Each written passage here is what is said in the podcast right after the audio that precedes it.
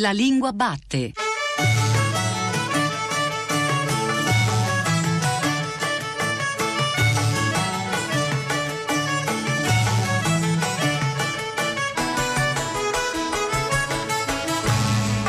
Buongiorno, ben ritrovati alla Lingua Batte, la trasmissione di Radio 3 che esplora il paesaggio della lingua italiana. Questi microfoni Paolo Di Paolo e siamo all'indomani di un 25 aprile molto particolare, molto insolito, una liberazione che sicuramente ricorderemo a lungo per averla celebrata chiusi in casa. Forse però è stata anche l'occasione per pensare più a fondo alla portata di quell'evento, di quella grandiosa giornata di 75 anni fa. Pensavo a tutto quel che era accaduto in quella lunghissima giornata, ma pensavo soprattutto al domani. Così Ada Gobetti commentava nel suo diario partigiano la grande giornata del 25 aprile 1945. E vale la pena di fare attenzione a questa frase, pensavo soprattutto al domani perché quella donna che era stata accanto al giovane intransigente antifascista Piero Gobetti proiettava l'esperienza resistenziale su un orizzonte futuro e forse questa è davvero una lezione essenziale, non ci sarebbero più stati bombardamenti, scriveva, incendi, rastrellamenti, arresti, fucilazioni, impiccagioni, massacri. Questa era una grande cosa. Poi aggiungeva, si trattava di non lasciare che si spegnesse quella piccola fiamma d'umanità solidale e fraterna che ci aveva sostenuti e guidati. Ecco, quella piccola fiamma d'umanità solidale e fraterna spetta naturalmente a noi custodirla, tanto più in una stagione così difficile, certo così diversa da quella di molti decenni fa, ma la sfida è la stessa, pensare al domani, pensare soprattutto al domani. Per pensare al domani abbiamo però bisogno di memoria, abbiamo bisogno di ricordare e talvolta anche i romanzi ci aiutano in questa impresa, ci offrono una sorta di speciale macchina del tempo, come è il caso dell'ultimo romanzo di Carlo Lucarelli che si intitola L'inverno più nero e se non sapessimo che è ambientato negli anni 40, beh, penseremmo che l'inverno più nero forse è quello che abbiamo attraversato e che si è trasformato in questa strana, surreale primavera. Siamo invece appunto negli anni 40, siamo in un'Italia complicata e cupa e c'è questo personaggio verso cui Lucarelli dice di avere un debito, un antico debito, il commissario De Luca. È ciò che racconta in quello che stiamo per ascoltare, una breve conversazione in cui tra l'altro Lucarelli darà anche le altre due ragioni per cui ha scritto questo romanzo, una conversazione che in realtà lo scrittore avrebbe dovuto tenere nella fiera dei librai di Bergamo, uno dei tanti festival che sono stati annullati, dei tanti appuntamenti letterari, editoriali che sono stati annullati in queste settimane e in questi mesi ma questa mancata fiera di Bergamo ha un valore particolare, essendo Bergamo una delle città, delle zone più colpite dall'epidemia. E poi questa fiera si teneva ininterrottamente da 60 anni, per la prima volta appunto non si è potuta tenere. Carlo Lucarelli, come altri scrittori che sarebbero dovuti intervenire, ha mandato le sue parole rivolte ai lettori e ai librai di Bergamo, ma le ha prestate anche alla lingua batte e comincia proprio con l'incipit di questo suo romanzo, ambientato appunto negli anni 40, L'inverno più nero.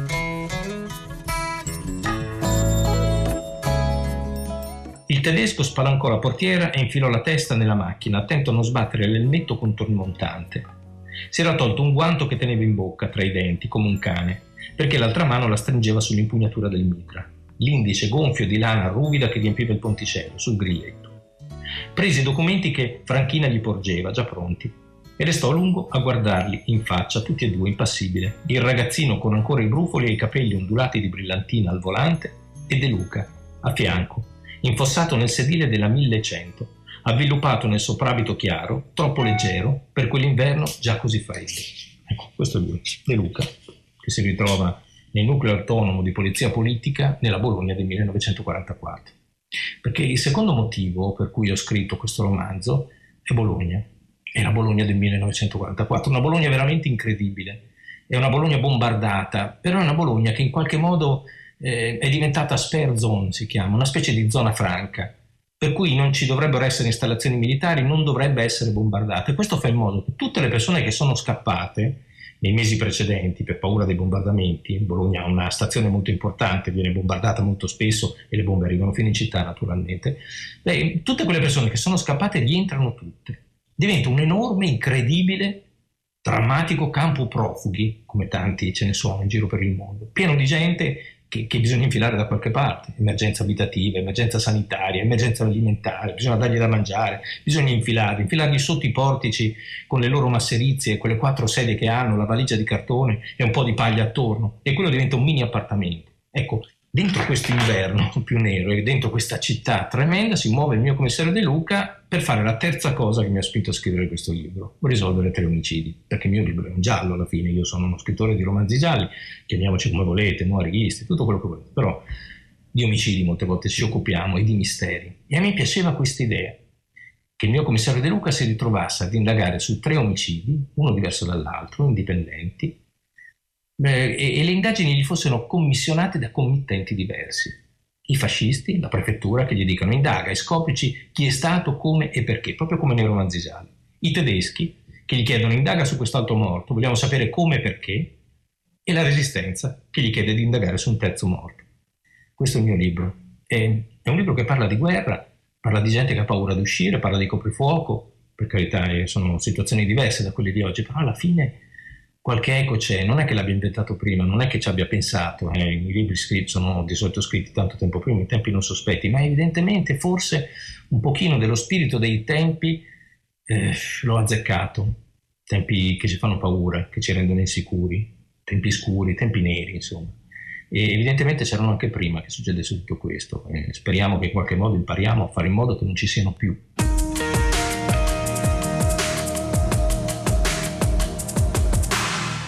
Messi alle spalle gli inverni più neri, quelli di cui parla Carlo Lucarelli nel suo ultimo romanzo, comincia un'altra stagione, una stagione di nuova, di rinnovata cittadinanza, una stagione di diritti ritrovati, una stagione di democrazia, la stagione dell'Italia repubblicana. Quale eredità di parole ha lasciato uh, quella gloriosa giornata del 1945? Lo abbiamo chiesto a un grande giurista italiano, Sabino Cassese, il suo ultimo libro si intitola Il popolo e i suoi rappresentanti, è un'analisi pubblicata dalle edizioni di Storia e Letteratura. Lo ha intervistato per noi Cristina Faloci.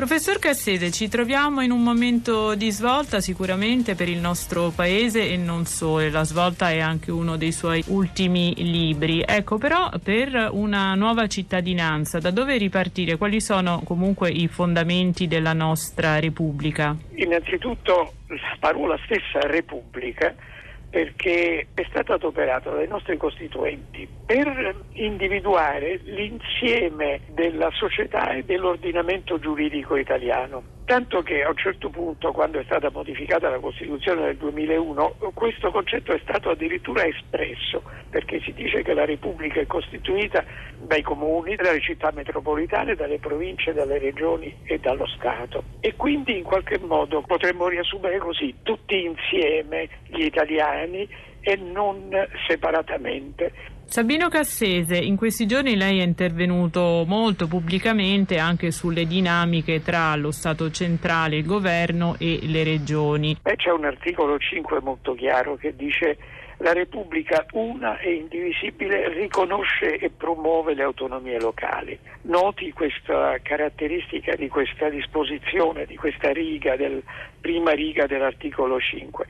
Da un lato si dice che riconosce e promuove le autonomie locali, dall'altro però si sottolinea che la Repubblica è una e indivisibile, il che vuol dire che c'è un potere normativo che viene riconosciuto a, ai livelli inferiori, ma che questi non possono sottrarsi a quello centrale e superiore. Un altro dei temi in discussione in questo periodo è la famosa app chiamata Immuni che dovrebbe monitorare il contagio. Ci sono delle perplessità, ma sicuramente prevale il contributo che il singolo cittadino può eh, dare per fermare l'epidemia o un'eventuale ricaduta eh, del virus. Ma questo ci richiama anche ai diritti e ai doveri dei cittadini che vanno sempre di pari passo nella nostra Costituzione. La parte prima è proprio intitolata diritti e doveri dei cittadini e l'articolo 2 dice che la Repubblica riconosce i diritti inviolabili dell'uomo e aggiunge e richiede l'adempimento dei doveri inderogabili di solidarietà politica, economica e sociale. E poi in qualche caso la nostra Costituzione addirittura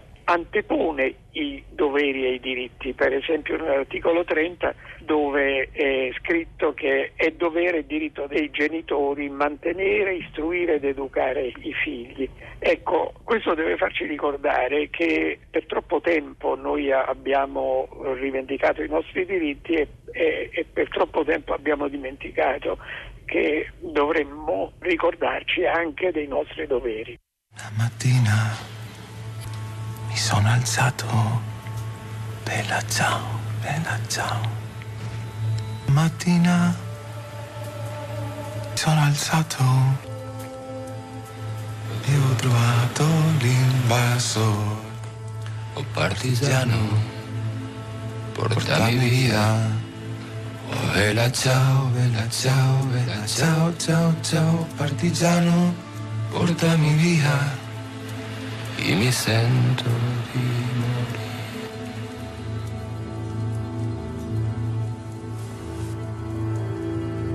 E se io muoio da partigiano, oh bella ciao, bella ciao, bella ciao, ciao, ciao, e se io muoio da partigiano, tu mi devi seppellire.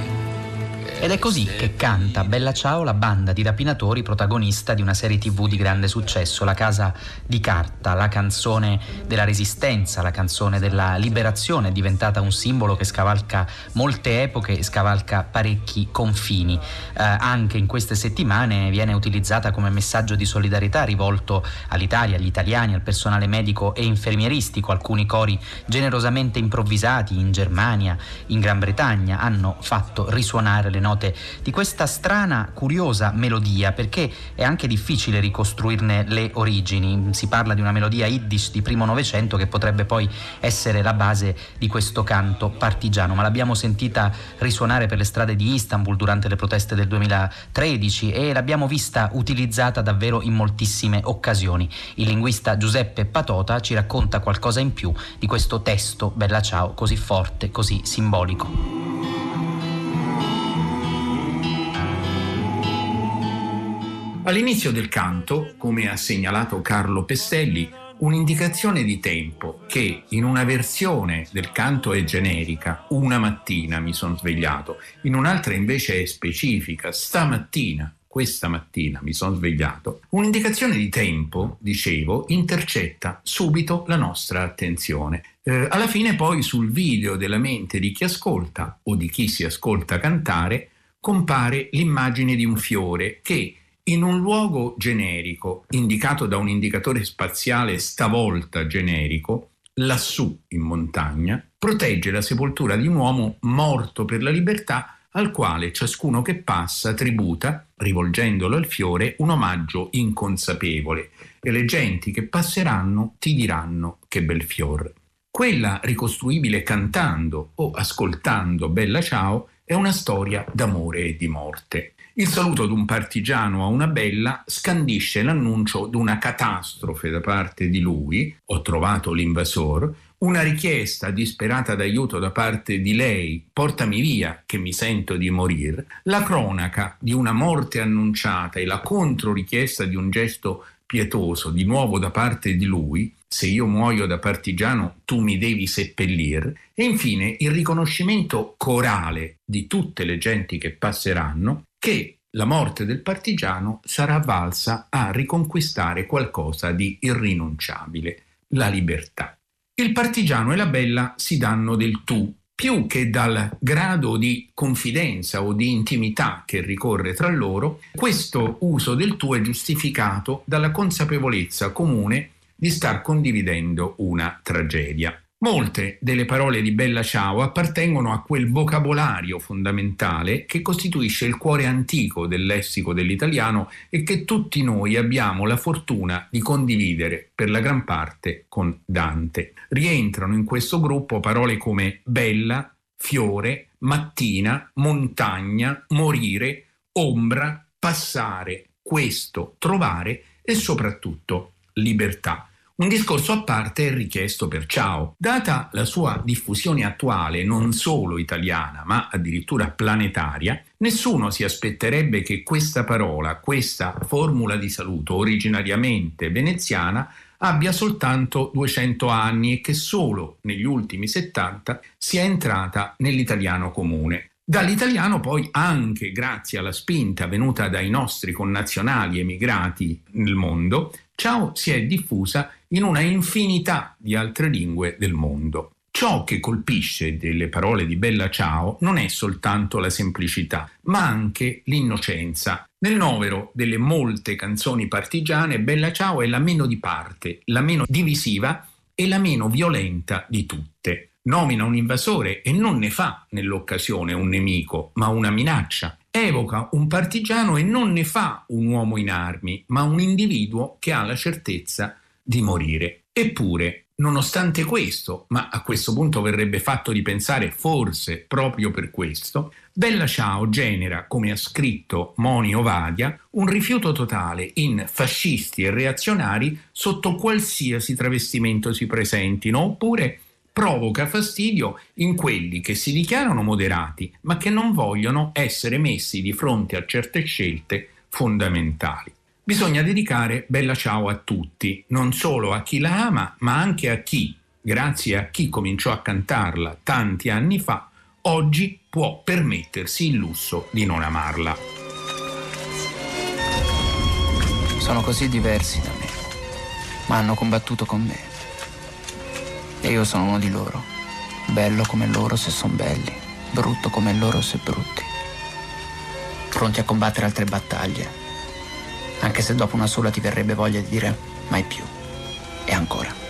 In queste settimane, con l'aiuto di molti intellettuali, cantautori, scrittori, personaggi del mondo dello spettacolo, abbiamo costruito domenica dopo domenica un vocabolario speciale, quello del lessico della tenacia. È stato un modo naturalmente per leggere insieme il presente, anche per dare prospettive di coraggio, di apertura verso il domani. Eh, siamo arrivati a 100 lemmi, abbiamo costruito questo vocabolario che è stato arricchito anche dall'intervento degli ascoltatori della lingua batte. Ancora ci sono moltissime parole arrivate in queste settimane, una è per esempio eh, resistenza, resistenza civile, un'altra è la parola animo, come scrive Denise, perché in latino animus indica sia il principio pensante del corpo, nel senso di indole, stato d'animo, sentimento, ma anche il coraggio coraggio che sta cercando di ricostruire in questi giorni dentro di sé, nel suo animo, ciascuno uh, di noi. Uh, ascolteremo quindi le parole di questo ultimo capitolo che hanno una declinazione particolare, una declinazione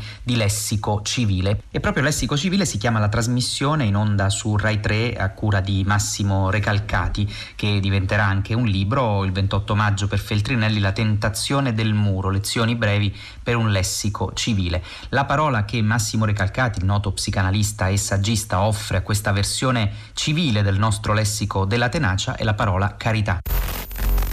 La parola di cui vorrei dire qualcosa per eh, un lessico civile non è una parola canonica, diciamo, della filosofia politica e della riflessione in generale sulla vita della comunità. Eh, eppure è una parola pesante, una parola fondamentale, una parola che mm, ritroviamo nella lettera ai Corinzi di San Paolo e che eh, Pierpaolo Pasolini ha ripreso in un articolo pubblicato poi nella raccolta titolata Il caos. E questa parola è la parola carità. Perché questa parola non dovrebbe in fondo mai essere dimenticata no? in qualunque lessico civile. Pasolini la riprende da una triade di parole appunto presenti in Paolo che sono eh, la parola della fede, e della speranza appunto e della carità. Eh, l'osservazione che Pasolini fa è che se noi eh, scindiamo questa triade e privilegiamo solo le parole della fede e della speranza,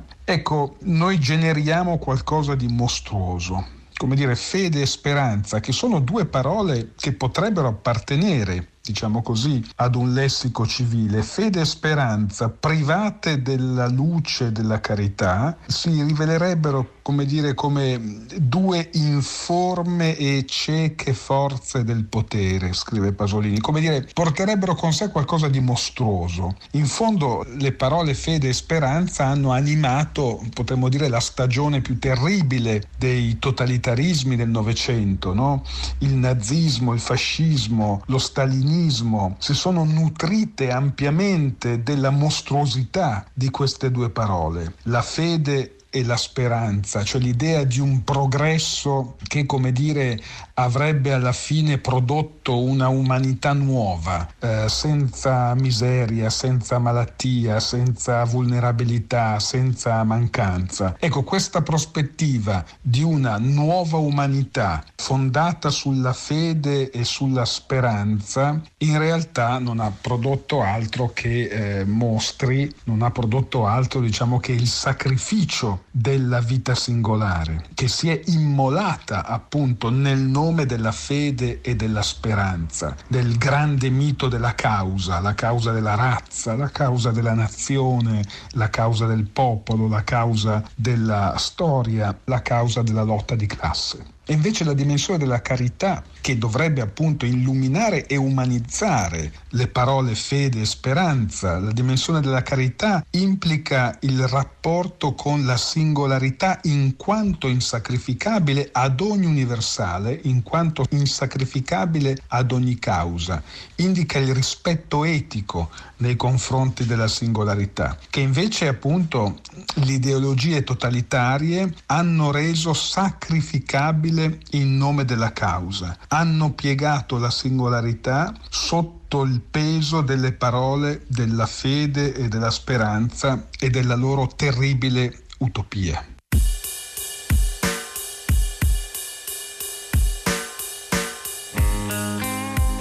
Ed ecco ora tutte le altre parole, le parole restanti di questo articolatissimo, molto ricco lessico della tenacia. La prima che ascolterete è firmata da Vittorio Sgarbi ed è la parola bellezza. La bellezza è quella che ci fa sentire in armonia con il mondo, nel senso di essere eh, perfettamente concordi con il creato, chiunque lo abbia creato, è capacità di sentirsi in uno con la natura. Da questo punto di vista è chiaro poi che quello che molti opinano rispetto al loro gusto deviato o non sufficientemente formato è che sia bello ciò che piace. No, è bello ciò che è bello e l'evidenza è assoluta e piace ciò che piace. Può anche piacere una cosa le cui deformità sono più attraenti per qualcuno, anche tra gli artisti. La deformazione, il brutto, l'antigrazioso possono diventare bello nel senso della sublimazione che l'artista dà a quello che sente. Quindi non possiamo dire mai è bello ciò che piace, possiamo dire che alcuni hanno gusti o deformazioni nella visione che li portano a credere che il loro piacere prevalga sul valore assoluto della bellezza, la quale invece è evidente davanti a una bella donna, davanti a un tramonto, noi non abbiamo dubbi, davanti all'arte la mediazione dell'uomo ci pone rispetto al, a quello che abbiamo davanti come una declinazione di stile, e quindi non bellezza ma stile è quello che ogni artista dà alla sua idea di bellezza e questo può essere valutato in termini critici anche in senso negativo. D'altra parte questa idea di bellezza è legata alla celebre formula ripetuta da tutti, la bellezza salverà il mondo. È più o meno la derivazione dalle cose che ho già detto.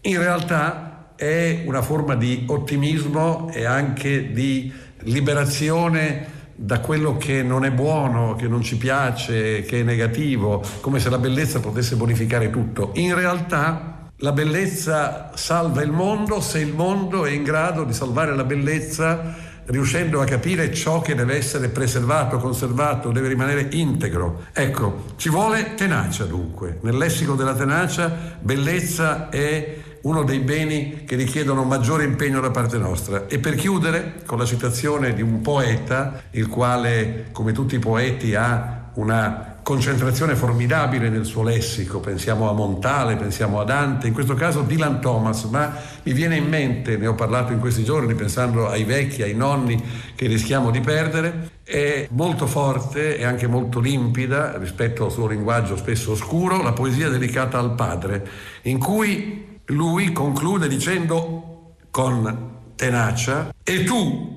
Padre mio, là sulla triste altura, maledicimi benedicimi ora con le tue lacrime furiose, te ne prego, non andartene docile in quella buona notte, infuriati, infuriati contro il morire della luce. Ecco, gli uomini muoiono, ma la bellezza resta e sono gli uomini a crearla. Da questo punto di vista, resistere alla morte non è soltanto una condizione fisica, ma la condizione inevitabile, naturale della bellezza. Mi chiamo Paola Di Nicola, ho scelto la parola resilienza. È un sostantivo femminile, un vocabolo scientifico che significa capacità di un materiale di assorbire l'energia di un urto senza rompersi. Insomma, è la prova ad una rottura, ad un colpo, esprime l'elasticità del corpo a ritornare come era, forse. Deriva dal latino resilire, che significa rimbalzare, ma anche ritirarsi, restringersi rinunciare. L'ambiguità di questa parola è anche l'ambiguità di questo tempo, in cui nessuno di noi può opporsi all'enormità che sta vivendo, ma assorbe e rilascia giorno dopo giorno infinite sfumature di stati d'animo ed emozioni. Paura, attesa, senso di vulnerabilità, speranza, separazioni, incertezze, propositi di cambiamento, fallimenti, ricerca di una nuova dimensione del tempo. Sono questi stati d'animo che entrano ed escono nell'arco delle ore che si rincorrono immobili. Sono loro a renderci resilienti, cioè a deformarci, senza sapere quale figura e forma assumeremo domani. Nessuno può contrastare quello che stiamo vivendo come donne e uomini di questo mondo e di questa epoca, ma possiamo decidere di non spezzarci, di rimandare il colpo, di assorbire l'energia che vuole annullarci per restituirla potentissima. E così ci trasformiamo senza accorgercene, adattandoci a questa nuova dimensione. Non sappiamo come ne usciremo, se riprenderemo o meno la nostra forma, o se ne assumeremo un'altra più bella o più brutta o solo diversa, se ci riconosceremo. Quello che so è che noi donne siamo abituate alla resilienza e ci appartiene. Ce lo dice il nostro sangue, ce lo dice il nostro ventre quando portiamo dentro la nostra creatura. E da questo non può che uscirne il meglio. Dobbiamo crederlo. Vogliamo crederlo. Michele Ainis, per il lessico della tenacia, la parola è Costituzione.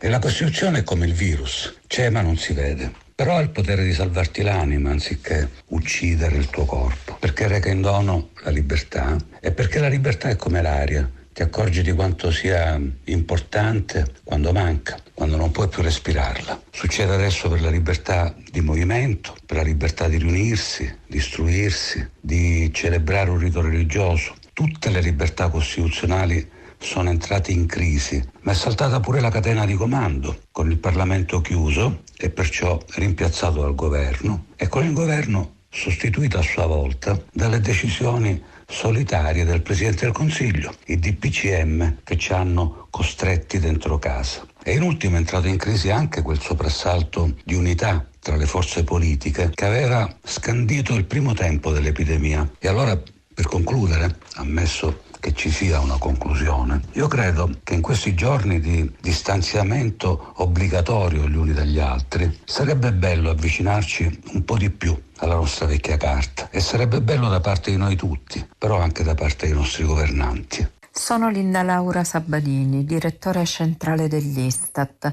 Giustizia sociale è la parola che ho scelto, una parola che non dobbiamo mai dimenticare, ce la raccomanda la nostra Costituzione.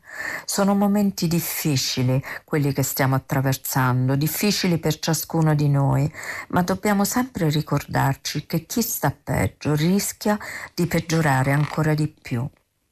I bambini. Al sud il 20% dei bambini non ha un computer in casa. Direte sì, ma ha un cellulare. È vero, ma sfido chiunque a seguire una lezione online per ore. Come si fa a concentrarsi? Semplicemente si rimane indietro. Gli anziani gli anziani di estrazione sociale più bassa stanno in peggiori condizioni di salute e quindi sono più esposti al virus perché sono più vulnerabili, hanno più malattie croniche e anche sono più non autosufficienti. Le donne. Le donne lavoratrici sono sovraccariche di lavoro, ma in questo periodo se hanno figli piccoli ancora di più e sapete perché?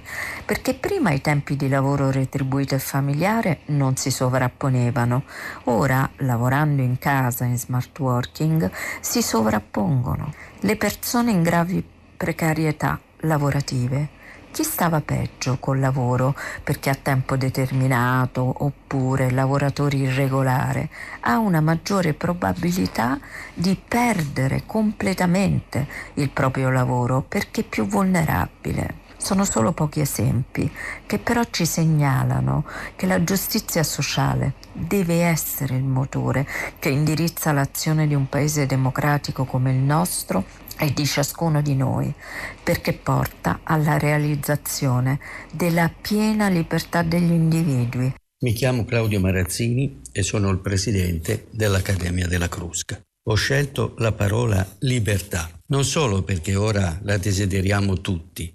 Prima eravamo cittadini del mondo, cittadini europei dai grandi orizzonti. Ora in un attimo ci siamo trasformati in individui condannati agli arresti domiciliari seppure con la consolazione della famiglia magari di una bella casa, almeno chi ce l'ha ovviamente.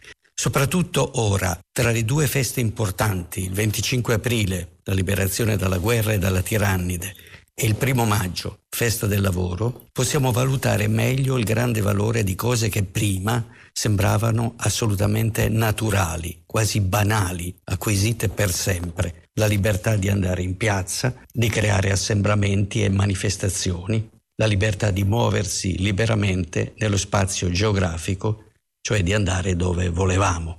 Ora abbiamo visto che questi valori assoluti, garantiti anche dalla Costituzione, sono in realtà fragilissimi a tal punto che una schifezza come un virus, cioè un'entità che gli scienziati esitano persino a classificare tra le forme di vita e che in sostanza sembra essere una catena di proteine destinata a riprodursi in maniera parassitaria pur facendosi così benissimo gli affari suoi, ha però la forza di far saltare i sacri principi della libertà individuale, fino al punto che molti non si ricordano più di tali valori, invocati magari da qualche filosofo inascoltato e fuori dal coro. La lezione è la seguente. I valori, anche più sacri, sono cosa delicatissima. Non si è mai sicuri di averli per sempre, anche quando sembra di averli saldamente in tasca. Un non nulla può farli sfumare preziosa e fragile, instabile e precaria, chiara e magnetica, leggera come l'aria, sempre moderna anche quando è fuori moda, sempre bellissima cammina per la strada, all'orizzonte, dietro la fronte, sul palcoscenico e dietro le quinte. Allenami, insegnami a vivere con te. Viva la libertà!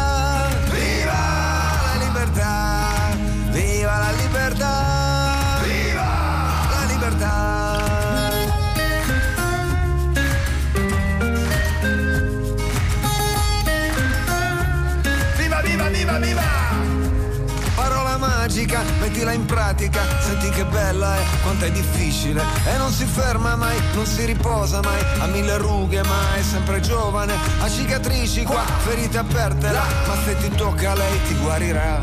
Ha labbra morbide, braccia fortissime e se ti abbraccia ti libererà.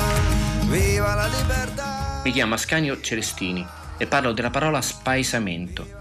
Ci sono alcune parole che raccontano qualcosa prendendo i pezzi della realtà tangibile che si può toccare. Questa è una, spaesamento.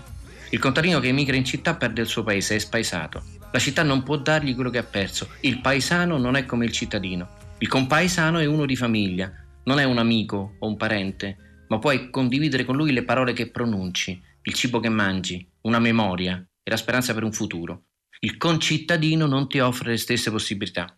Col paesano condividi un paesaggio, che è la parte di territorio che si abbraccia con lo sguardo da un punto determinato, è scritto sull'enciclopedia. E quando il pittore si mette a dipingere questo suo punto di vista diventa un paesaggista. Il paesaggio allora può essere la Basilica di Assisi alle spalle di Francesco nell'opera di Giotto, il fulmine nella tempesta di Giorgione, è l'erba sulla quale fanno colazione i personaggi di Manet, è la porzione di mondo che concede a chi lo abita di mettersi in relazione, di significare. Ma senza scomodare i grandi artisti, ogni paesano ha il suo paesaggio, un cittadino non ce l'ha, o si deve accontentare di chiamarlo paesaggio urbano. All'abitante del paese terremotato viene dato un posto nel quale vivere, una tenda, una stanza d'albergo, un prefabbricato, magari un piccolo appartamento in una new town, ma quel posto non è la sua casa, non gli restituisce un paese. Ho conosciuto un tipo, Ciro, che dopo il terremoto all'Aquila si è costruito una casetta di legno. Non voleva l'appartamento perché somigliava troppo a una soluzione definitiva. Lui voleva tornare nella sua casa, non voleva un surrogato che l'avrebbe reso spaesato. L'emigrante parte dal suo paese, porta con sé un'immagine, trova un letto, un tetto nella città, estrae una cartolina dalla borsa e l'attacca sul muro. È l'immagine del suo paese, gli serve per non sentirsi spaesato. Gli ebrei deportati dal ghetto di Roma, come i palestinesi scacciati dalla loro terra, hanno una chiave in tasca, è la chiave della loro casa. Forse quelle mura sono state abbattute, quell'abitazione è stata occupata, ma la chiave li aiuta a pensare che ci sarà un futuro nel quale potranno tornare ad avere una casa alla quale sentono di appartenere. La chiave li aiuta a non essere spaesati. In questi giorni viviamo in un dentro che ci siamo conquistati a fatica. Abbiamo lavorato per comprarlo, lavoriamo per pagare le bollette, l'affitto, il mutuo. Ci sono gli oggetti e le persone che amiamo, ma non abbiamo più il paese attorno. La città è una giungla, la strada è una tagliola, pensare al futuro è una trappola, il calendario è un campo minato, ogni giorno che c'è scritto sopra potrebbe far saltare in aria il lavoro, la scuola, l'amicizia. Ci manca la terra sotto i piedi. Ecco un'altra immagine tangibile, un sinonimo di spaesamento. Sono Gabriele Pedulla e per il lessico della tenacia ho scelto la parola TAF. Si scrive proprio così, T AF e ricorre una sola volta in tutta la letteratura italiana. Si tratta infatti di una invenzione di Luigi Meneghello che la usa nel suo libro di memorie partigiane, Piccoli Maestri. A rigore non sarebbe nemmeno una parola della lingua italiana, ma l'ha resa onomatopeica di un suono che lui ascolta. È il modo in cui il giovane Meneghello infatti trascrive un vocabolo inglese, per l'appunto TAF, che sente pronunciare da alcuni prigionieri di guerra che sono evasi dopo l'8 settembre. Lui li osserva, li sente parlare e conclude che questo è il modo migliore per definirli. Ma vale la pena di citare direttamente quello che scrive Meneghello quello. In questi inglesi il centro era la resistenza fisica. Erano persone di aspetto normale, ma tough, che si pronuncia tough, e vuol dire che puoi pestarlo finché vuoi. Materiali da campagna militare. Se c'era da portare, portavano, da marciare, marciavano. Qualche volta alla fine, togliendosi le scarpe, rivelavano piaghe spettacolose su cui avevano camminato per ore senza dir niente, salvo una piccola giaculatoria. I nostri montanari erano spesso più forti di loro e più veloci camminatori in montagna, ma non così tough nel sopportare tranquillamente la fame e la sete e le piaghe e tutto il resto. Perché ho scelto la parola tough? T-A-F? Perché spiega bene che la vera forza non ha a che fare con grandi atti di eroismo, ma con la costanza delle piccole azioni. È così che si vincono le guerre ed è così che si esce dalle crisi. Serve toughness, ovvero per tradurre in un altro gergo il gergo di Meneghello, serve tostaggine. Elvira Federici, Società delle Letterate. Uh, la mia parola è realtà e parto dalla definizione di iperrealtà, come ce la dà Baudrillard quando parla dei simulacri, della, di un mondo che è più vero del vero perché è fatto di immagini multimediali, di realtà virtuale che i mass media, in questo caso anche i social, trasformano appunto in una patina di ancora più forte della realtà stessa. In effetti ci sembra in questi giorni di essere immersi davvero di essere caduti dentro un film di fantascienza dentro alcuni dei più terrificanti videogiochi. Questa è un'impressione di iperrealtà, ma quello che invece forse è l'iperrealtà in qualche modo, però può essere nel fatto di essere un simulacro della realtà, può aiutarci anche ad immaginarla come effettivamente accade sempre all'arte, a ciò che è finzionale, riesce a darci un'immaginazione, un'idea del reale talvolta anticipatoria di quello che accade. È l'irrealtà invece, la trappola a cui per esempio Elsa Morante non vuole sottostare. L'irrealtà è per Elsa Morante proprio la disintegrazione del nostro vivere suddiviso, parcellizzato gesti, nei gesti insensati della ripetizione, nel nostro quotidiano uso col mondo dice lei. Forse in questa irrealtà siamo troppo spesso caduti e abbiamo vissuto di routine e non abbiamo capito, non abbiamo colto i segni che ci arrivavano. E invece quello che si tratta di ricostruire proprio da questi segni è questo sentimento di integrità del reale. Il reale è tutto insieme con la nostra libertà possibile solo se lo attraversiamo dalla nostra libertà, dice sempre Elsa Morante, che questo è il tratto della libertà, l'elemento più caratteristico, più intrinsecamente umano, e attraversare l'irrealtà, farsi carico di questa irrealtà, tornando a significare il mondo, è un'operazione che restituisce integrità al reale e verità alla vita.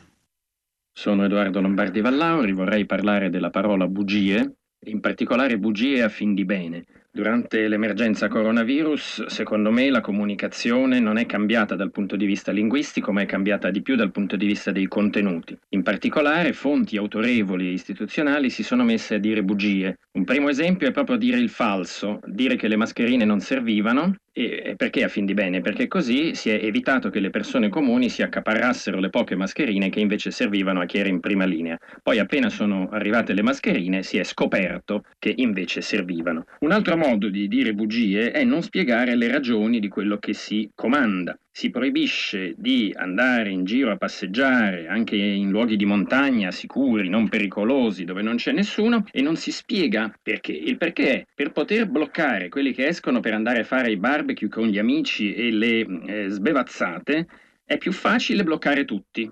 Se io lascio che escano quelli che fanno cose non pericolose, poi insieme a quelli hanno più facilità a uscire anche quelli che fanno cose pericolose. Non spiegandolo riesco a ottenere eh, molto meglio che nessuno esca se non faccio differenze. Purtroppo l'effetto collaterale è che vengono trattati da untori quelli che magari rispettando tutte le regole però si permettono di discutere e di domandarsi ma non è che forse andare a fare una passeggiata in un vallone deserto non è pericoloso. Quindi un sacco di bugie basate sul fatto che chi ci governa non ha fiducia che le persone messe in condizione con elementi di valutare si comportino bene e io credo che il, chi ci governa abbia ragione perché è meglio non fidarsi di un popolo che appena si dice che Milano è piena di contagi fugge in tutta Italia per portare i contagi dappertutto. In altri paesi si fa diversamente, si mandano email a tutti i cittadini con moltissime spiegazioni perché poi discernano. Quindi io sono contento in fondo perché il nostro governo probabilmente ha salvato più vite così che facendoci discernere, forse le scelte di altri paesi sono gravissime e letali,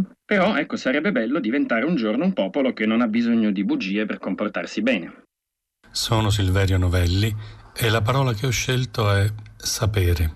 In questo periodo tanto difficile, uno dei beni primari che è stato messo in discussione, oltre alla salute naturalmente, è il sapere. Che cosa abbiamo saputo, che cosa sappiamo, che cosa dobbiamo ancora sapere di questo morbo, di questa epidemia che ci ha avvinto. Molto dobbiamo sapere. E in questi giorni abbiamo sperimentato appunto quanto il sapere sia fondamentale.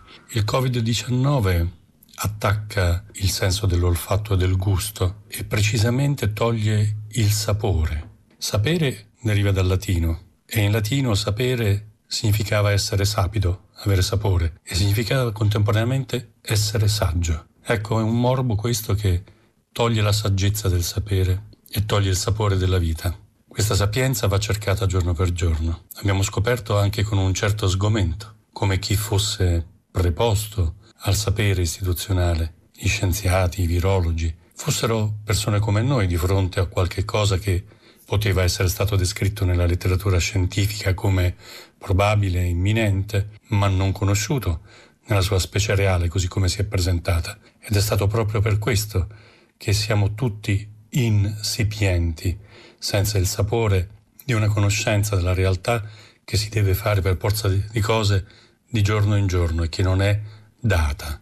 Questa è la più difficile, forse la più drammatica delle convivenze con i tanti equilibri infranti o messi in discussione in questi giorni. Quindi riacquisire il sapore della vita sarà possibile soltanto in quanto riusciremo a togliere dalle tenebre del non noto ciò che deve per esperienza essere esperito per poter essere conosciuto, per poter essere saputo. Ci vorrà della tenacia, quell'incrollabile perseveranza che ci tiene abbarbicati al dirupo degli anni, come ha scritto Eraldo Affinati. Beh, al dirupo degli anni, al dirupo di questi tempi, di questi mesi, di questi giorni, in cui sappiamo che stiamo scivolando, sappiamo che ci stiamo rialzando. La direzione è segnata come una luce alla fondo di un tunnel e il sapere, il poter riacquisire il sapore della conoscenza è un cammino che ostinatamente e tenacemente dobbiamo percorrere in mezzo al dolore e con la coscienza di fare tutto il possibile per essere degni di essere umani. Sono Elena Pulcini e propongo la parola cura.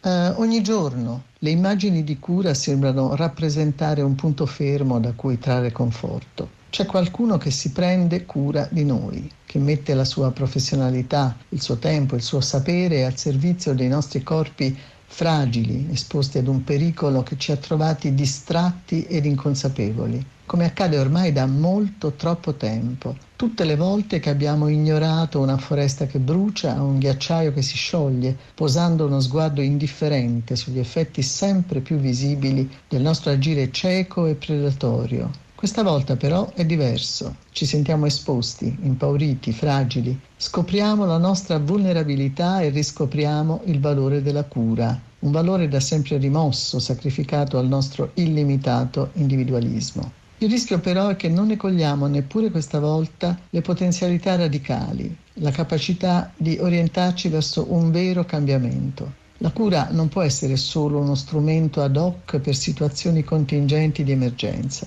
Non è solo assistenza, terapia, soccorso. Non è, per riprendere una distinzione che troviamo nella lingua inglese, solo cure, ma è anche e soprattutto care, attenzione, empatia e impegno.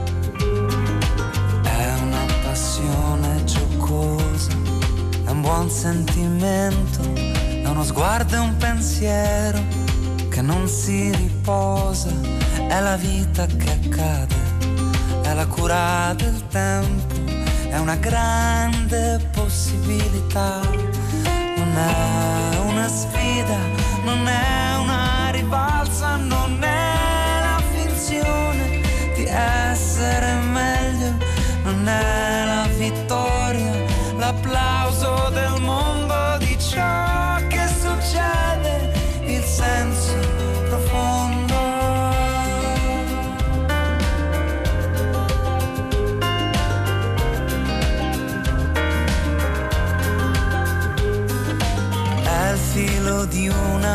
aquilone, è un equilibrio sottile, non è cosa ma è come, è una questione di stile, non è di molti né pochi, ma solo di alcuni, è una conquista, è una necessità, non è per missione, ma nemmeno per gioco,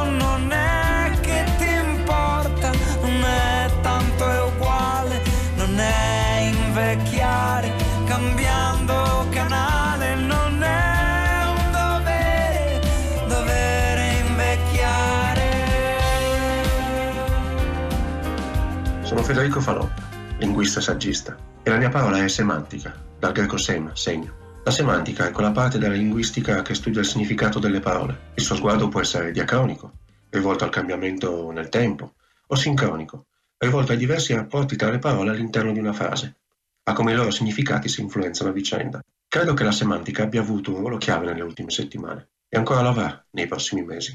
Penso al nome stesso di Covid, che in poco tempo è passato a significare allarmante epidemia, poi semplice influenza, poi drammatica pandemia e poi forse malattia con cui dovremmo imparare a convivere. Ma penso alla specializzazione di parole come prossimità, immunità, ai cambiamenti di segno di parole normali come isolamento, distanza.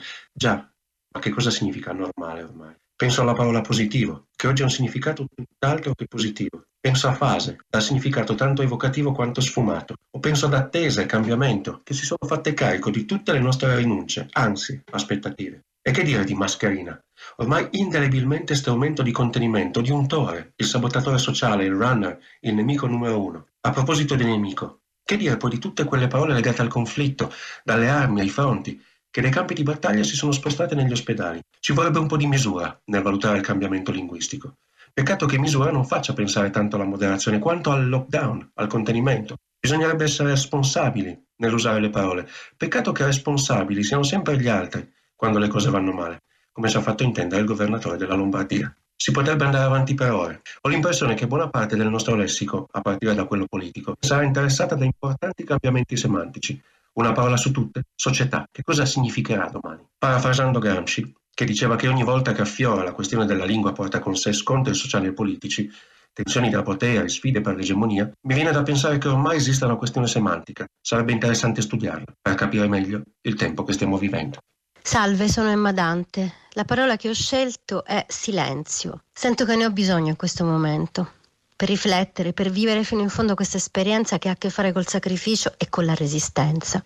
Ho bisogno del silenzio per ascoltare, per scoprire le nervature di una città ferita in un tempo in cui le strade sono vuote, si sentono le voci, i rumori che provengono dalle altre case. Ho bisogno di stare in silenzio per captare una canzone che arriva dalla radio, o la voce di un bambino, un urlo, un gemito, per ascoltare senza giudizio frammenti di vite, nonostante la distanza. Ho bisogno del silenzio con la sua densità e con la sua dignità, perché questo silenzio me lo porterò sempre dentro di me, anche dopo. Finisco con una citazione della peste di Camus. Era una di quelle ore in cui la peste diventa invisibile il silenzio, la morte dei colori e dei movimenti potevano essere sia dell'estate sia del flagello. Non si sapeva se l'aria fosse greve di minacce o di polvere o di arsura. Bisognava osservare e riflettere per raggiungere la peste. Sono Giovanni Iudice, artista siciliano, e la parola che ho scelto per il lessico della tenacia è corpo. Corpo è un termine che mi riguarda perché sono un artista figurativo che ha sempre rappresentato l'uomo al centro dell'universo. Facevo l'infermiere e probabilmente questo senso, eh, direi infermeriale, di osservare il corpo, per me è stata anche una partecipazione sensoriale, quella della sofferenza, ma anche quello di indagare una eh, nuova visione eh, del corpo. Corporeità è anche quella che l'artista assume quotidianamente nel lavorare, un lavoro che parte dalla mente, dall'ispirazione, ma che alla fine ci si rende conto che l'artista stesso dipinge con il corpo diversamente da uno scrittore, da un musicista. Mi viene da pensare, per esempio, vedendo a ritroso la storia, come mi ha colpito uno dei più grandi maestri della pittura in assoluto, Velázquez, nel ritratto di Innocenzo X, Ecco lì in quel ritratto papale c'è tutta l'intensità di un uomo normale e c'è anche quella nuova visione del corpo che al di là dell'ideale dell'arte scava in una verità. Sono Alice Pasquini, molti mi conoscono semplicemente come Alice. La mia vita da street artist negli ultimi 15 anni è stata sempre in viaggio. Ovviamente questa tragedia che ci ha sorpreso tutti ha stravolto anche i miei piani, cancellando in pochissimo tempo i miei spostamenti all'estero e anche i progetti di muri pianificati da tempo. Il mio lavoro parla delle persone e si alimenta con gli incontri e i viaggi.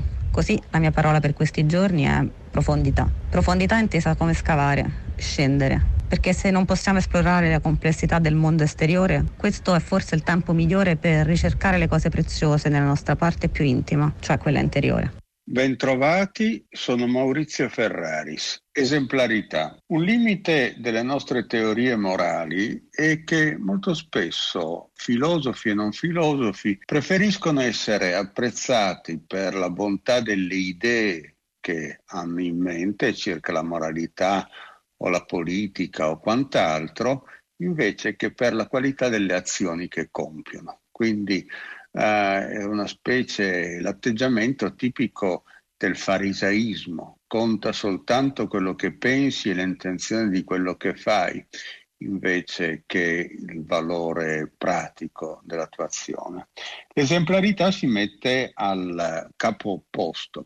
Magari puoi non avere delle grandi idee, magari puoi essere un uomo completamente comune ordinario e tuttavia puoi fare qualcosa di decisivo semplicemente attraverso l'esempio.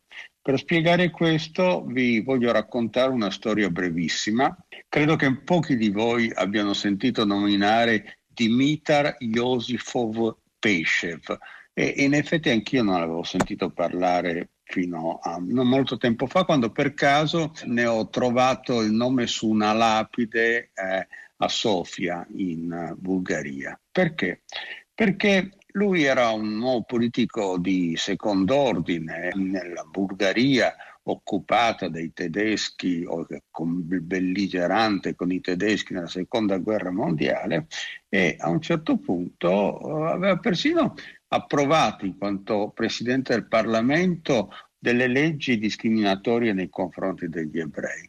Ma quando il 7 marzo del 1943 apprese che i tedeschi stavano per organizzare la deportazione degli ebrei, allora a questo punto scrisse una lettera coinvolgendo anche altri deputati e altri membri dell'opinione pubblica bulgara che costrinse lo zar a ordinare ai tedeschi di evitare la deportazione. E infatti in Bulgaria, così come in Danimarca, dove fu il re a volere questo, non ci fu deportazione degli ebrei. Riflettiamo su questo punto. Se in ogni paese dell'Europa alleato occupata dai tedeschi nella seconda guerra mondiale ci fosse stato un Peshev, allora la Shoah non avrebbe avuto luogo. E lui era un uomo normale, non aveva delle grandi idee, non aveva delle grandi teorie, ma ha dato un grandissimo esempio. Sono Sara Antonelli e il mio contributo al lessico della tenacia è la parola mondo. Me l'hanno suggerita l'immagine ingrandita del coronavirus e una poesia di Emily Dickinson che vi leggo subito. L'altro giorno ho perduto un mondo. Qualcuno l'ha trovato? Si riconosce dal diadema di stelle che gli circonda la fronte. Un ricco potrebbe non farci caso, ma al mio occhio frugale vale più dei ducati. Trovatelo, Signore, per me. Il primo verso di questa poesia è esclamativo. L'altro giorno ho perduto un mondo, scrive Dickinson allarmata. Il secondo verso invece è interrogativo. Qualcuno l'ha trovato? Perché adesso lo cerca ansiosamente in giro. Si riconosce dal diadema di stelle che gli circonda la fronte, così lo descrive, come per farsi aiutare dai passanti. Quella di un mondo impreziosito da un gioiello, una bella immagine. Oggi però quella stessa metafora a me appare un poco sinistra. Mi ricorda la fotografia ingrandita a milioni, forse miliardi di volte, di un virus incoronato, quello che vediamo sempre in televisione. Ogni volta che guardo quella fotografia penso sempre a un mondo trafitto dai chiodi, dai bulloni, dai pali, da qualcosa che fa molto male. In quella fotografia fotografia mondo e virus sembrano come sovrapposti e questo non va bene. Dobbiamo separarli il più rapidamente possibile perché solo allora potremo trovare un mondo. Nell'attesa di trovarlo, un nuovo mondo, chi tra noi è così fortunato da non dover uscire se non per necessità estreme, partecipa all'impresa rintanandosi provvisoriamente in un altro mondo, uno più piccolo e privato, una casa, se è così fortunato ad averne una, e da lì dentro attende e osserva. Siamo diventati insomma molto simili a Emily Dickinson, che guardava un mondo, quello da cui si era volontariamente esiliata, dalla finestra della sua stanza. Il nostro raggio d'azione, la nostra circonferenza, per usare un'altra parola cara a Dickinson, si sono ristretti e noi stessi, in attesa che tutto finisca, ci siamo rimpiccoliti. Quando usciamo per fare la spesa, però, il raggio attorno al nostro corpo improvvisamente si dilata perché ci hanno insegnato a mettere attorno a noi molto più spazio rispetto a prima. E così oggi non facciamo che passare da un raggio piccolo a un raggio grande e non la smettiamo di scalare grafici e curve, di puntare al picco, alla vetta, all'Himalaya. Da lassù, da quelle altitudini fin troppo ripide, attendiamo che davanti ai nostri occhi torni un mondo, uno qualunque verrebbe da dire, basta che non sia questo, un mondo che non perderemo mai più di vista. Proprio come Emily Dickinson, davanti alla visione improvvisa, agognata, ma sempre pericolosamente ondeggiante dell'Italia. Le nostre vite sono svizzere, così silenziose, così fredde, finché un inaspettato pomeriggio le Alpi, distratte, tirano le tende e noi guardiamo oltre. E sull'altro lato c'è l'Italia, ma a metà strada come una guardia, le Alpi solenni, le Alpi sirene non fanno che mettersi in mezzo. Ecco, io spero ci ritroveremo molto presto proprio lì, in Italia. Ho visto un posto che mi piace, si chiama mondo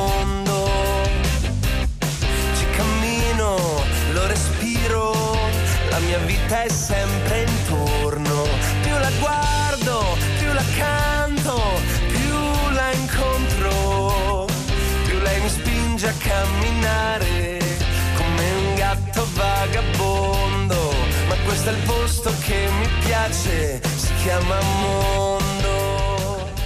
E siamo arrivati davvero alla conclusione di questo lessico, lo trovate disponibile sul sito eh, di Radio 3, appunto sulla pagina della lingua batte, voce per voce. Voglio ringraziare naturalmente in modo speciale tutti quelli che hanno contribuito, tutti gli scrittori, cantautori, gli artisti, uno per uno, che con incredibile generosità e anche con economia di mezzi, naturalmente un po' contingentati in queste settimane, ci hanno dato il loro sostegno, il loro contributo e tutti gli ascoltatori che ci hanno fatto sentire con grande calore quanto stessero apprezzando lo sforzo che tutte queste voci hanno fatto. Grazie in particolare anche a Monica Nonno che ci ha davvero dato un grande contributo, un grande supporto per costruire il nostro lessico della tenacia. E grazie da Paolo Di Paolo che vi parla da questi microfoni, da Cristina Faloci, curatrice del programma, da Ornella Bellucci con noi in redazione e ovviamente dal nostro curatore e regista Manuel De Lucia. Se volete riascoltare la puntata potete usare l'app Rai Play Radio, se volete scriverci per i dubbi linguistici, per la rubrica complimenti per l'italiano, tutto tornerà dal prossimo mese, la mail è la lingua batte chiocciolarai.it, su Facebook cercate la lingua batte trattino radio 3, a domenica prossima. dove finiscono le strade è proprio lì che nasce il giorno, ma questo è il posto che mi piace, si chiama mondo questo è il posto che mi piace. Nascosti dalla mia